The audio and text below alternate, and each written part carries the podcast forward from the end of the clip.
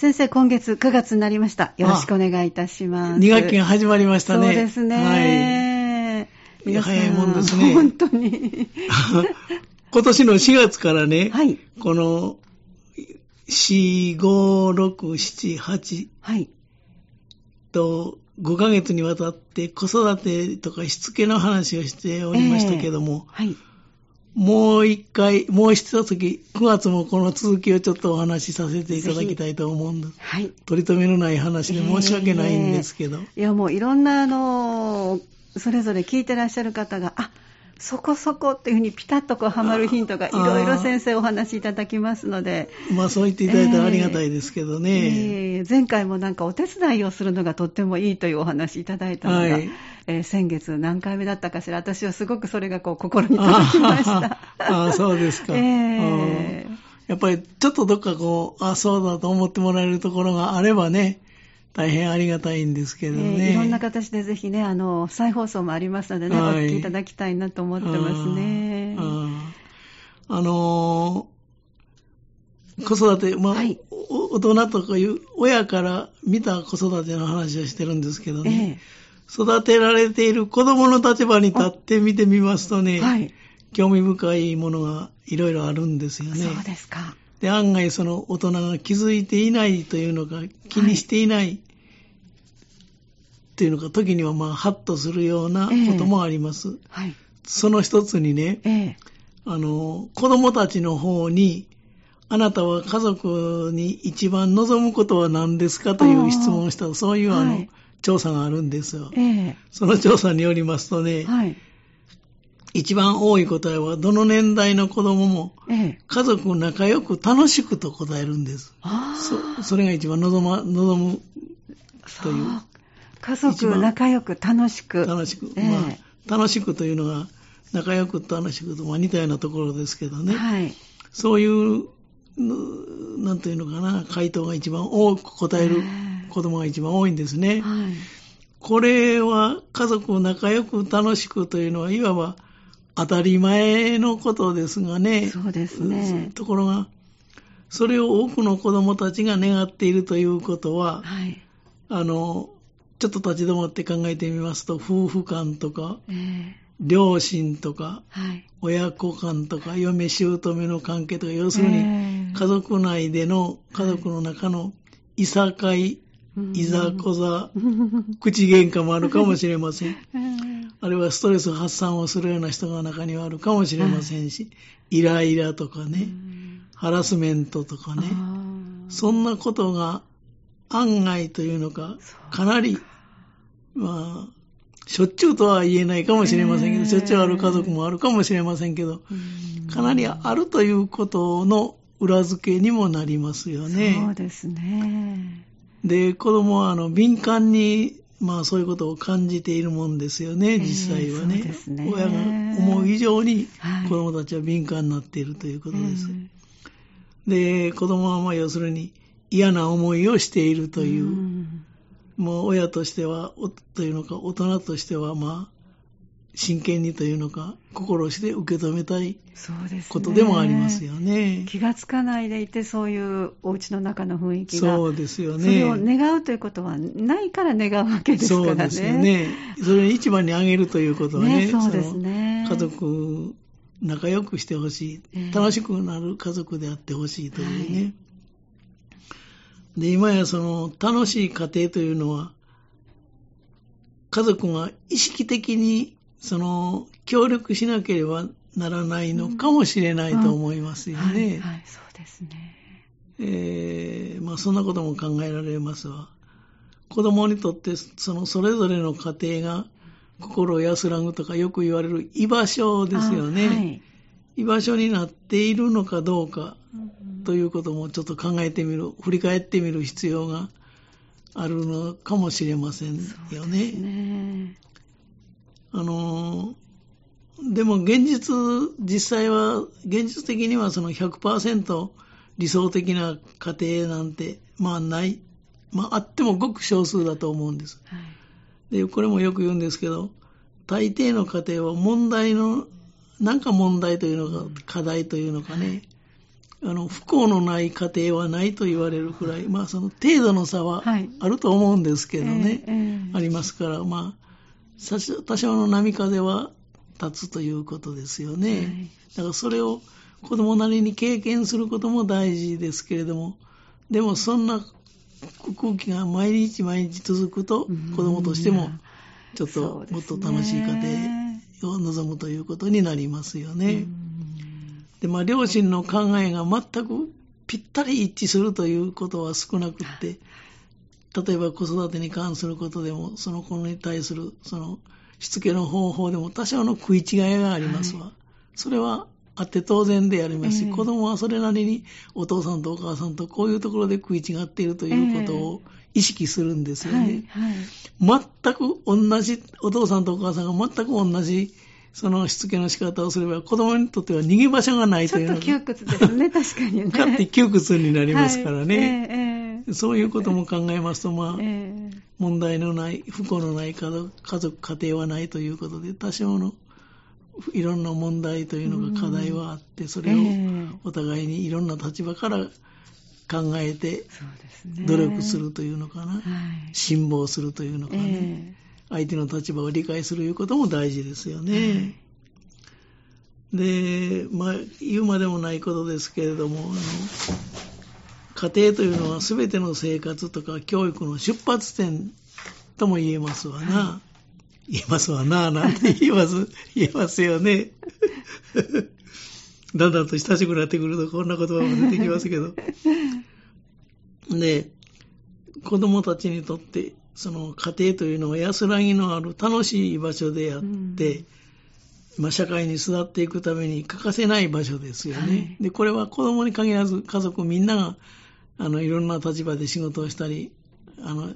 外に出ていきますから、えー、まあ、家族というのは社会に向かって働働きかける、その一番元の楽しい場所であることが大事ですよね。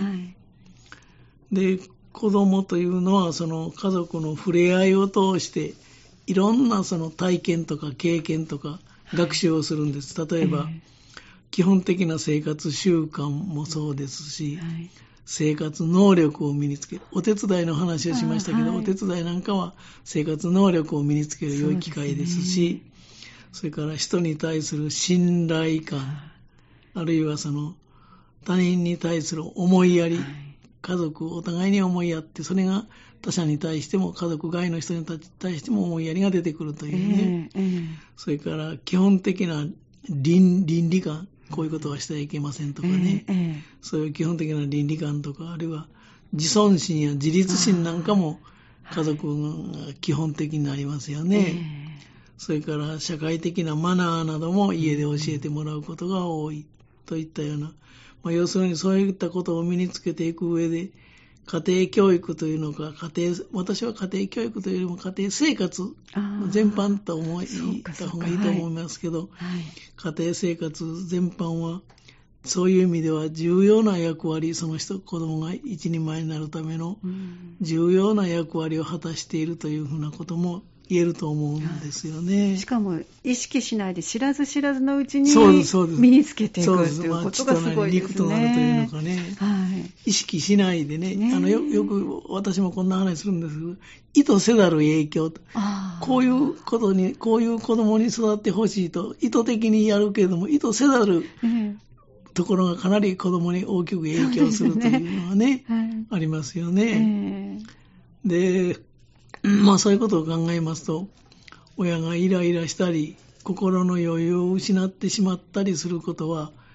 子供にも伝わっていきますから、うんうん、まあ自分の時間を作ったり、親がですね、はい、大人が自分の時間を作ったり、趣味を楽しんだり、時にはその育児の仲間と語り合うなどして、そのできるだけ心の余裕を持つことが大事だと思うんですわ。はい一生懸命になりますと、あの、また後でこの話したいと思いますけど、はい、一生懸命になりすぎるとも、かえって子供は窮屈になりますし、イライラしますしね、思い通りにいかないという ストレスもたまりますからね。でよくその、こんなこと言われますよね。親の笑顔が子供の笑顔を作るというように。はい、お母さん、お父さんが笑顔で生活していることは子供たちにとっても非常に嬉しいこと、ありがたいことですね。すねまあ、両親の仲が良い、家族の仲が良いということは、いいことなんですけど、それがその楽しくそんな家庭を一番望むというのはそういうところにあると思うんで。す。そうです、ね、これも親は意図していませんけれども、案外子供から見たら、お父さんとお母さん、あるいはおじいちゃんとおばあちゃん、あるいはおじいちゃんとお母さんとかおばあちゃんとおあのお母さんがもうちょっと仲良くしてくれたらいいのになと思ってることがいろいろあるんではないかということの裏付けだと思うんですわ。まあ、そういう、まあ、親が笑顔でいる家庭でこそその子供も幸せを感じるという、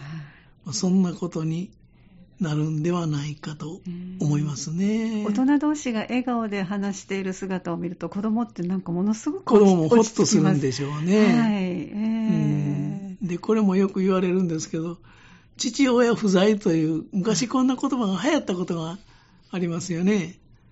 の言葉そんな言葉が父親不在という言葉が流行したこともありますけれども、うん、その父親不在というのは精神的に不在という意味であって、はい、あの実際に家にいてもね、うん、お父さんの影が薄いというのかな、存在感がないという、ね、はい。えー、例えばお父さんがその単身赴任の身であったとしても、うん、お家には実際いなかったとしても、えー心がつながっていれば、それは父親不在とは言わないですよね。で、ね。うん、お父さんが家に 家にいても、父親としての存在感が薄ければ、これは父親不在ですね。でそこでね、あの一つ、ちょっと皆さん、ラジオ劇の皆さん、ちょっと耳の痛い話、お父さんにとって耳の痛い話になるかもわかりませんけどもね、はい、あの、こういうことも言うんですよね。父親の加減が薄いと、母親と子供、母子関係が密着しすぎることがあるんですよね。はい、で、そういう心配もあるんです。で、一家団らんっていうのはもう昔の話になってるかもしれませんけどもね、もう幻の言葉が今それぞれ忙しいですから、うん、なかなか団らんの時間がないし、皆それぞれ自分の個室を持ってますから、はい、団らんする場所がなくなったということもよく言われますから、それを家族の個人化、はい、要するに家族生活をしていても自分の時間を、うん、自分の時間を非常に大事にしすぎるという、しすぎるわけではありませんけど、大事にする時代になってきたので。自分ファーストですね、ねいわゆるね。うん、そうそうそうこれ家族の個人化っていうんですけどね。はいそういう時代だからなかなか難しいこともあるんですけどね。でね、お父さんが耳が痛いかもしらんと言ったのはね、はい、こういう考えを持っている方はちょっと要注意なんで、要注意というのはちょっと言い過ぎかもわかりませんけど、あの、子育ては母親の仕事だと思っているお父さん。はい、こういうお父さんはまあ、一遍反省してみる必要があると思うんです。あの、お父さんの役割、お母さんの役割がありますからね。で、夫婦関係がうまくいっていれば、それが結果的には良い父、良い母である。これは私何回も言いますけどね。はい、良い母、良い父である前に、良い夫、良い妻であるということが大事なんだ。で、これちょっと話ずれますけどね、将来的にはこういう夫とか妻とかいう、はい、こういう言葉も消えるかもしれません。要するに役割ですよね。性役割ですよね。で、そういうその一元的なというのか、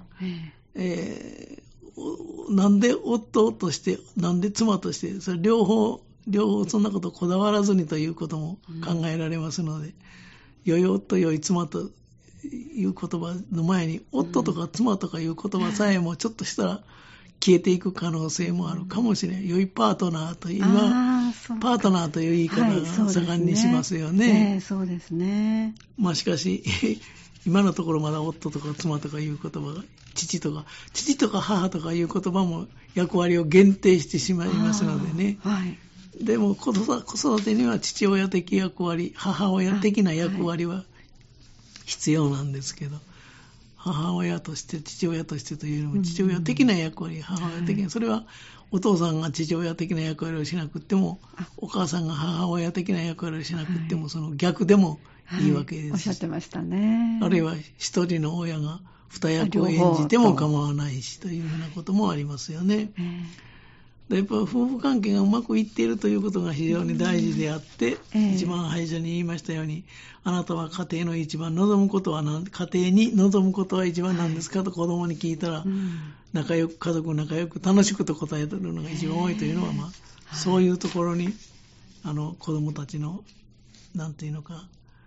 感情が出てきているんだと思うんですけど、夫婦が、夫婦関係がうまくいっている、夫婦関係がうまくいっているということが一番、それは結果的には良い父、良い母であると、うん、そういうことになるんではないかと思いますね。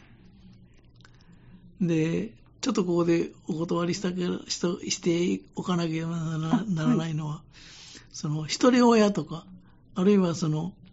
共働き家庭でなかなか親が両方とも働いてやって、子育ての時間が取れないという人が中にはいらっしゃいますよね。うんはい、ねゆっくり子供に接する時間が取れない、はい、あるいは子供に接する時間が少ない、そそういう心配があるという人もありますけど、これはね、心配いらないと思います。一人親であったとしてもね、はい、子供を思う気持ちがあって、前向きに生きようとしている親の姿は子供に響いてくるんですよね、子供の心にね。だからむしろそういう親に対しては心配をかけまいとして子供が頑張るようになるということも言えますので、うん、まあ一人親だから心配することはないと思いますわ。まあ、あの子も子供を思う気持ちがあって、前向きに生きようとしている親の姿を見るということは子供は大事であると。子供を見せるということはね、そういうことだと思います。ということで今週のお話、はいこのぐらいまでして、また来週、もうちょっと続きをお話ししたいと思います。どうもありがとうございました。また来週もよろしくお願いいたします。